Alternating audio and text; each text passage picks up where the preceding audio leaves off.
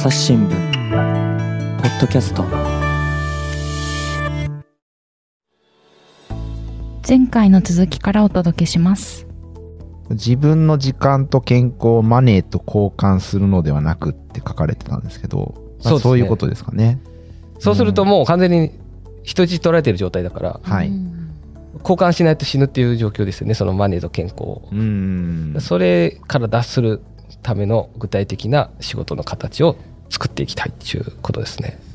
うんまあだから床張りのワークショップとかも、うんまあやろうと思えばだ誰でもできる。うんうんそんな才能が求められる技術ではないので。だかんら実際徳島県に会社辞めてみかん農家になった人若夫婦が床張りの講座をかあっちはあっちで独自にやってますうん。なるほど。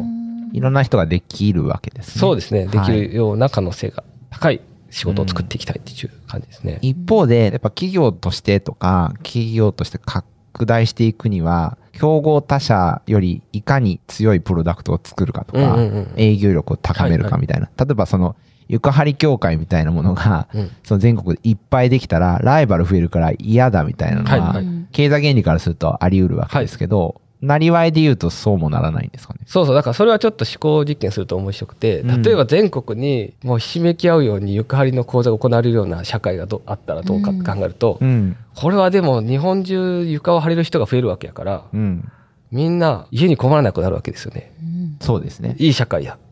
っていう感じになると。だからそういうこう競争させられるっていうよりは、ひ広まることでみんなの、みんなの自活力が高まるっていう仕事にしておけば、うーん。そういう競争原理によって共倒れになるっていうこと心配は特にないという。なるほどですね。まあ確かにそのグローバリゼーションとか、まあそのコロナでなんか輸入、輸出が止まったとか、中国がどうだとか、なんかそういうことに対して、まあその自給自足できてるジャンルが多ければ、割とそういうなんかレジリエンスっていうか、そうですね。うん、うん守備力高まるって感じありますよね。だからまあ、わかりやすく言えば、守備を固めつつ攻撃も考えようっていう。方式ですね。そう。だから、こう、なりわいを作るの本の帯で書いてあった、あの、非バトルタイプのための緩やかな作戦って、俺、あの、ハンター試験から取ってるなと思ったんですけど、あの、ハンターハンターから取ってるなと思ったんですけど、そういうことなのかなって、その守備とか、攻撃的な、あの、仕事でどれだけ売り上げ上げるかとか、あの、ややもすると、こう、なりわいを作るとか、こういう本って、あの、本屋さんで、どういうなんかジャンルとか並べられるかって、うんなんか面白かったりしうん、ません、そうですね。すなんか。副業であなたもとか、あの、インターネットでポチるだけでめっちゃ稼げるとか、はいはいはいあそういうところに並べられる可能性もあるじゃないですか。あります、あります。一方でち全然違うジャンルで並べるところもあって。そうです。ね。伊藤さん、そういうの見てどう思いますか？だから、まあ、あるうん作戦としては、そういう荒くれた、楽して稼げる本のコーナーに置かれることも一つの望んでいることで、なるほど。そこで異質を放つと。そういうコーナーにふらふら吸い寄せられてみたら、うーん、こんなんやらなあかんのかなと思ったら、うちの本が置いてあって、そっちを手に取っていただけるのも大変良いと。うん。一方ででも、コーナーの面話で面白かったのは、僕最初の頃、札幌かどっかの純駆動さんかどっかから報告が来て、友達から、うん。本棚、本屋売ってたよみたいな教えてもらったら、なんかどこに置いてましたって言ったら、なんかジェンダーのコーナーに置いてあったとかジェンダー言われて、で、当時は僕ぼんやりしてたんで、なぜそこに置いたとか思ってたんですけど、まあ今となってみると、いや、なんかすごいよく考えて置いてくれたんだなと思いますね、なんか。うん。そのまあジェンダーの問題ってそう仕事とすごい非常に関係が深くて、なるほど。なんやかんややっぱりこう、サブサポート的な役割を女性が押し付けられて、しかもなぜか給与は低いっていうのが今の社会うん。ですけど、うんまあある種自分でしその仕事の手段をコントロールできるようになれば、そういうこう構造的な不利さ。から出れるんじゃうかという。男女問わず、そうですね。そう、そういう仕事ができるようになれば、こう、ジェンダーの首期間の解放がされるかもしれないと。かもしれないという可能性で置いてくれたいなと思って、もう10年越しで納得しました。なるほど。いや、私実はジェンダー研究をずっと大学で、大学院同じ修士まで行ってたんで、なので伊藤さんのこの次に多分話題になりますけど、居所を作るの方を読んでも、いや、これやっぱジェンダーの本棚の方にも置いてほしいというか、ああの、すごく、なんて言うんでしょうね、そこの家族とか会社とか、今まで当たり前にこう男性が割と中心的で作ってきた仕組みを、によらない生き方とかでどんな風にこう社会を回せるんだろうっていうのをすごくこう丁寧に書いてらっしゃって、うん。いやなんかそういう視点でもすごく読んでいてフラットな気持ちで読めましたね。うんどうしてもなんか、こういうなんか新しい社会を目指していく系の本、いろいろあると思うんですけど、やっぱりちょっとどこかその、あの、ジェンダー視点でめちゃくちゃ突っ込みどころあるぞみたいなのに出会っちゃうことも多いんですよ。なんで、伊藤さんの本すごく安心して読めるというか、なんかこう、波長がそうですね。ああって多分だからその伊藤さんはその狙ってこれはこう女性でも男性でもやりやすいものだからっていうことで多分書かれた意識はそんなになかったような気はするんですけど、はい。でも結果的にそういうどちらも受け入れられるような内容あだったという。まあ、という、そういうのもあるし、まあ、どっちかというと、その、割とうん基本的な人権うんを意識して書いてるので、うんそうですね。それはおのずと、そうですね。人間とはっていうところから掘ってるから、その後のなんか男女別のみたいなところは意識してないからこそ。そう、うんそこまでだから専門的な用語は使っていないんですけど、うん結果そういう公正な社会ってそういうことちゃうかという。うんそうですよね。なるほど。伊藤さんのご活動見てると、本当にまあすごいなというか憧れる一方で、えっと、それってみんなできるのかなみたいのが思ったりもするはいはいはい方もいると思うんですけど、まあ実際そういう、なんかそのワークショップとかやったりすると、そういう質問とか来そうですけど、はいはい。ああ、まあ、だからそのやりやすいインフラを整えていくっていうのは、やっぱ必要です。し、でも今でもできる人はできますからね。それはタ,、イミング、運もあるんでしょうけど、うん。今すぐもできるし、もうやりやすい環境を整えていくっていうのも、まあ、必要やろうなと思いますね。うんうんうん。なんか探し方のコツってありますか？こう、なりわいを何かこう会社だけに頼らない生き方したいなと思ってる方が、こうどこから考えていけばいいかみたいあなヒントってありますか、はいはそれは割とこう、シンプルな話で、はいなんか僕がおすすめするのは、自分の生活の点検をしてると、うん。なんかこれは納得はいかないぞみたいな資質とかが多分あると思うんですよ。うん資質。はい。でもそれが納得いかないぞって思えるかどうかっていうのは結構まあなんかある種自分の中の思い込みなんでうん。自分単体で考えてても出ないかもしれないうんので、いろんなところに動いたり他人と雑談して見つけるのがいいんでしょうけど、うんまあ、そういうのがもし見つかったならばひとまずそういうつまんねえ資質をいかに面白く削っていくかを考えていくと、まあ、まずは削れるだろうとうん。アイデアが出れば。うんで削ったやり方がすごい秀逸であれば他人に提供できるはずなので、うんそれは仕事になってもいいんちゃうかなという流れをお勧めしています。うんなるほど。いや私はもう無駄なお金は一切使ってないぞみたいな人がいるかもしれないですけどでもまあ見方価値観を変えてみると無駄に見えるうん。ことはあると思うんで、うんその価値観を変えるこう実験みたいなことがうんできるといいかもしれない。そうですよね。まあ、一方でみんな時間に追われてて、なんかその DIY するとその分時間かかるから、ああはいめんどくさいから買っちゃえみたいなうんうんうんことになんか、まあある意味安きに流れていくはい部分はあると思うんですね。一方でそのすげえ時間に追われて会社員として仕事をして、うんうんまあいくばっかの給料をもらと。はいうはいなんかその、まあちょっとお金はたくさんもらってるかもしれないけど、時間をお金に変えて消費してるみたいなのって、なんかいいサイクルなのかな、どうなのかなみたいなのは思ったりもしますけど、まあそういうところに対するアンチテーゼな部分もあるんですかね。あそうですね。だからそれで突っ走っていくとどこかで行き詰まるかもしれないぞというのがうん。やっぱありますよね。そ個人もそうだしそれ社会全体としてもそうやと思うんですよね。そうですね。のなんかサスティナブルじゃないっていうか、まあその消費が拡大する一方の話になりますよね。そうですね。だからこう、とにかく経済を発展させていくといろいろ解決するぞっていう実験をまあやった国とかうん。ありますよね、例えばチリとかもそうだと思うんですけど、うん。いろんなものを民営化して経済発展させるとさまざま貧困その他が解決するぞって言ってやってみたら、南米でめっちゃ少子化進んじゃったみたいな結果になってるうんチリチリだけちょっと少子化すごいですね。そう、1点、出生率1.54とかだったんですかね。アルゼンチンとか1.19なんですけど、うん。こんな差ついちゃってると。うん。だからそれはもうサステナブルさは遠いわけですよね。なるほど。だからそまあその価値観自体が結構あの先行き危ういぞっていうのがまず前提にあると思うんですよね。だそれをどう考えるか。そうですね。確かにその、もう共働きで、あの、旦那さんも奥さんも、もうなんかその、すごい朝から晩まで働いてて、子供を作れるのかなとか、子供をちゃんとこう、養育できるのかなみたいな、うんそういうモードになって少子化になるのかもしれないですよね。そうそうそれでそれをこう一応さまざま保育サービスでサポートしていこうっていうのはうんまあ一つの策ではあると思うんですけど、うんまあそれはそれとして必要だがなんかそれだけでは多分この価値観上でいくと、うん。基本まあ極論かもしれないんですけどその子供は別に利益を生み出さないからうん。経済合理性だけを優先していくと本当にいるものではなくなっちゃうので何を優先するか少なくともその別の価値観の軸を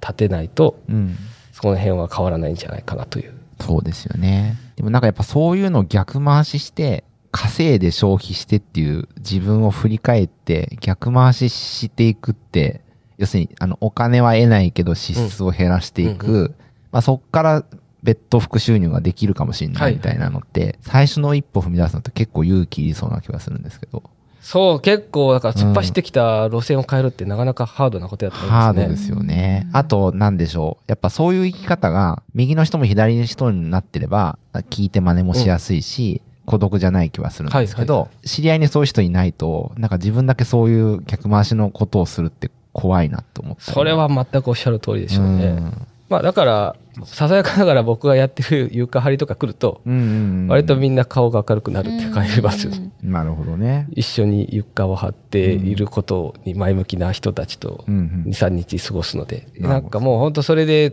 ねいきなり自分で貼るよりこんなん稼いで貼ってもらったらええやんっていう言い出す人いませんからねその空間には、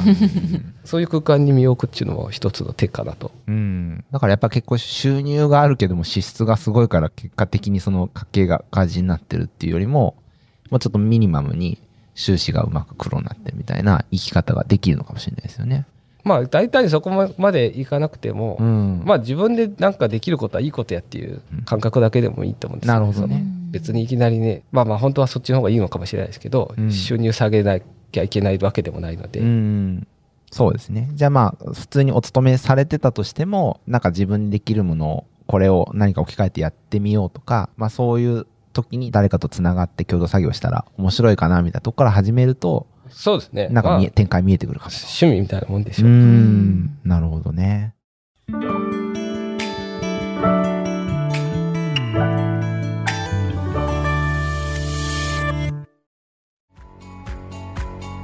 私は朝日新聞歩きき。人工音声が伝える速報ニュースのポッドキャストです。通勤中でもお料理中でも運動中でも趣味の作業中でも何かしながら最新のニュースをフォローできます。あなたの知りたいニュースどこででも。朝日新聞歩きき。たった数分で今日のニュースをまとめ聞き。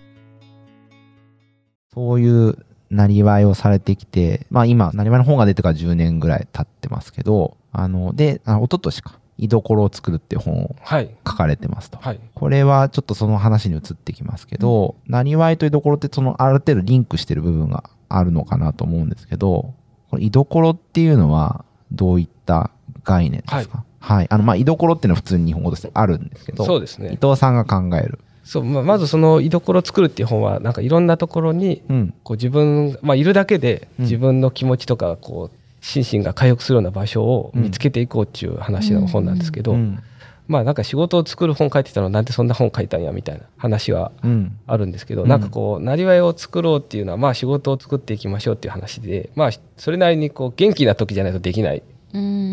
アクションだと思うんですよね。まあやってみた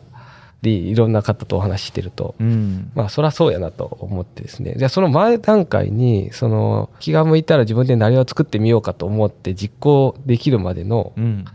環境を作るにはどうしたらいいんやと思うとうん。様々な場所で自分のこうなんでしょうねこう気持ちを回復させられるような場所を持たないとうん。なんかただマーケットがどうとかあれこれ考えて仕事を作るっていう感じだとできないなと。そうですね。副業作るぞ、みたいな、すごい。なんかバトルな感じでやるではなくややってても、うんやる元気もないし元気がないとなんかお手軽に稼げるぞみたいなそこに吸い寄せられやすいと、うんああ、なるほどね。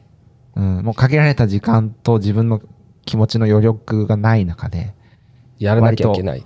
お手軽にこれだけでみたいなものに吸い寄せられていく恐ろしさがあると。あるありますね、うん。まあ、ちょっと短期の歴史の話すると2010年ぐらいでそう新しい働き方ブームみたいなのがあって、うん。まあ、いろんなデジタルツツール使い倒して個人が自由に働こうみたいなノマドワークとかそこら辺で流行ったんですそうですね、うんっていう煽った時期があったんですけど、はい。その頃いろいろ本が出たとっていうんで、その本書いた方のその後を私は追ってるんですけど、今何してるんやと。思ってやってんのかとみたらう、んうん。なんかか仮想通貨を売る売り買いするのを指南してたり、なるほどうん謎のサプリメントのサブスクリプションサービスをやろうとしたり、うんこここれがややりたかったことなのかとうん。思うことがあって、うん。なんなんでそそうなっちゃうのかは、まあ、おいそその当人しかわからんのでしょうけど、うんまあでもなんか簡単にモラルともかく簡単に稼げるぞみたいな誘惑やら、うん。まあ、さらにそれをこう誘導する手前の怪しい情報とかがたくさんあるうん。時代になってるってあいうのは、りますね。もうなんか、そういう広告いくらでも出てくるから、うんうっかり踏んじゃうことありますよね。うっかり踏む踏むこととかも嫌でも目に入ってくることが多々あると。で、この状況の中で自分、そんななんかこう、わかりやすい経済合理性、まあ単純に楽して儲かるぞみたいな違う社会を創造する価値観うん。のなりわいを作ろうっつっても、なかなか難しいやろうと。う。うんんもうちょっと、ほんま何、いや、何がしたかったんやみたいなことを冷静になれる場所っていうのをたくさん作った方がいいっていうので、うん。それが居所だろうというか。なるほど。、で、まあ考えてみると、うん。今まではなんかそういう場所って、なんていうんですかね、家族を大事にしましょうやら、し仕事の職場環境をよ楽しくしましょうとか、うん。あとなんでしょうね、こう、サードプレイスあった方がいいですね、みたいなことだったと思うんですけど、うん。しかし、こんだけ外敵が謎のフェイクニュースやらも溢れまくってる中で、そんな3つだけでやっていけるとはとても思えないと、私は思いまして、うんサードプレイス、3つ目ぐらいってことですね。その、家庭と、仕事、仕事会社と、あともう一個。もう一個みたいな、うん。そんなんではとても太刀打ちできんと思って、うん。まあ、ちょうどこう書き始めたのはトランプ政権誕生した前後ぐらいなんですけど、フェイクニュースが増えてた16とか7とかの頃。16ですかうね。ん。でまあ途中いろいろあったりしてうん。でまあ着想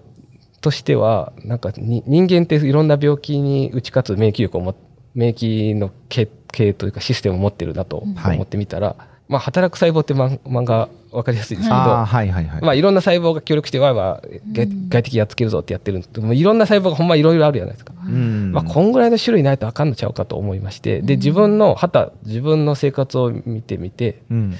どういう居所を自分は持ってるんだろうって見てると結構な種類があったと。ううんうんんということは、まあ、8種類ぐらいないとあかんのちゃうかって言って8種類それぞれあのピックアップしてそれの特徴を書いた本が居所を作るっていうう本。んなるほど。だから8種類ぐらいは多分皆さんも持ってるし、うんもっとあるかもしれないですけど、うんでそれをこうちょっとだけ意識的にあの見つけたりなんか使っていくことでうん。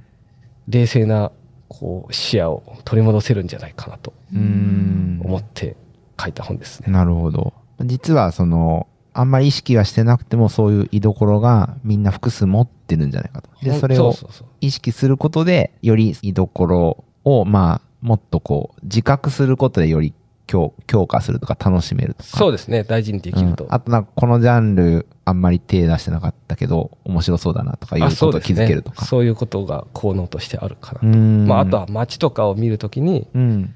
あこの街はなんか結構居所の種類が豊富やなとうん。もし見れればこの街は住む住みよい街だなと判断できるとか、うんまあ、そういうこととかもまあ実用としては使えるかもしれない。なるほど。でまあそれよりも前にこんだけの種類の居所が多分あって、うん。でそれは結構大事なもんやぞということを、まあ、まずは認識できたらなという。うんうんうんだからまあそういうなんかそういうものって別に経済的な分かりやすい利益を出さないので例えば公園とかって、はいはい。だからなんなら邪魔やから減らしていこうやみたいなうんことになってしまうことが多いんですよね。そうですね。公園減ってますよね。あとなんか、ボール遊びしちゃいけませんとか、なんかだんだん窮屈になってますそうですね。だんだん削られていく、んその物理的にあっても使える要素が減っていったりとかして削られていってると。まあなんなら公園に商業施設バーンって建てましょうかみたいなうん。ことが今の流れかもしれないですけど、なるほど。それによってすごいいろいろなうん価値が失われるぞということはまず自覚したい。うん。なんか公園があるのってなんか別に当たり前すぎて、なんか公園を居所としてそのありがたく思うみたいなところって、なんかパッとピンとこない可能性もあるんですけど、例えばその公園でなんかどういった居所があの感じられたりするんですかね？ああまあ公園は、うん。まあなんか単にね座ってるだけで文句言われませんので、ううん。座ってぼーっとしてればいろんな人がなんかいろんなおしゃべりしてるなと。なるほど。いうことだけでもいいんじゃないかなと、なんか居所ってややもするとそのコミュニティっていうかその人が何か集まってそこでなんか高め合う場みたいなイメージ持たれるかもしれないですけどまあただいているだけでいいとか、まあ、逆にその人とあまり干渉しなくて済むみたいなところも逆に居所って捉えれたりするんですかね。そうですね。だからちょっとコミュニティと違うところとしては、うん。単にいるだけでも OK といううんうん捉え方をしているところですね、うんうん。別にコミュニケーションを取らなければいけないっていうことはない。ないうん。でもまあいるということが許される場所って意外に重要なことではないかなとう思いますね。ん。なんかあの、伊藤さんのそのインタビューとかで拝見したのが、コミュニティは助け合わなければいけないっていう、なんかこう、プレッシャーがある意味生じるので、居所はあんまりそういうことを生じないことを良さとするみたいなさお話もありますけどそうですね。そういう価値,、はい価値設定にしてます。うーん。これはなんか割と具体的な研究があって、すごい精神疾患が少ない町が徳島県にあるんですけど、うん。そこの人たちにアンケートを取ると、助け合わなければいけないっていう意識が極めて低い。助け合わなければいけないという意識が低いってことは、なんか冷たいとも思いますよね。そうだと思うんですよね。うん。え逆じゃないかと思うんですけど、はい。でもまあそれはなんか頼まれたら別に気軽に答えるうん、うん、うん、うん。別に無無理やりぐいぐい助け合わなきゃみたいなことはしてないっていうぐらいの方が多分気軽に困ったらすぐ助けを求められるうん結果精神的なこう不調をきたす人が少ないという話になってるみたいで。うん。だからあの面白かったのはその赤い羽共同募金っていうのがあるんですけどその町はもう恐ろしいほど集まらない。なんかよくわからない。見えない誰かに、誰かの人助けをする義務感は持っていない。うん。で、も、すれ違って、これ困ってんやけどって言ったら、愛、わかりましたみたいな、できる範囲ですぐ手を出せる。うん。みたいな感じの方が気が楽で過ごしやすいという話があって、なるほど。逆に助け合わなきゃいけないみたいな意識が高い街の方が 不調をきたす人が多いという。ああ、要するになんかそこで貸し借りが生じるっていうか。そうですね。貸し借りが生じえて、A さんに助けられたから、ちょっと貸し一だとか、なんかそういう、別にそうは言われないけど、なんか暗黙のプレッシャーみたいなのが生まれてくる。まあその、ある意味村社会的な。そう悪い意味での村社会的な概念。結果だから、下手に今こうもらってしまうと、孫の代まで言われるみたいなプレッシャーのために逆に助けを求めにくくなっちゃってるみたいな話があって、はい。まあそういうことからちょっとこうスライドさせていくためのうん。考え方です。そうですね。なんか最近あの、リタ、他人に利するっていう書いはい。てリタですけど、そのリタに関する本とかちょっとチラチラ読んで、あの、ポッドキャストでも話したりしてたんですけど、まあその中で、インドの方になんか助けられたその日本人の方がいてほ、すごい重い荷物持って、その一人じゃ階段上がれないから、困ってたら、インド人の方が、そのインドに旅行された時ですね、あの、スッと荷物半分持ってくれて、一緒に上がってくれたから、まあ、すごいありがとうって言ったら、そのちょっと、うん、機嫌を悪くされちゃったと。その、お礼を言われたインド人の方はいが機嫌を悪くされて帰っ、なんかふって行っちゃったと。はいはいはいはい。で、まあその、インそのインド人とかインド全体の精神性からすると、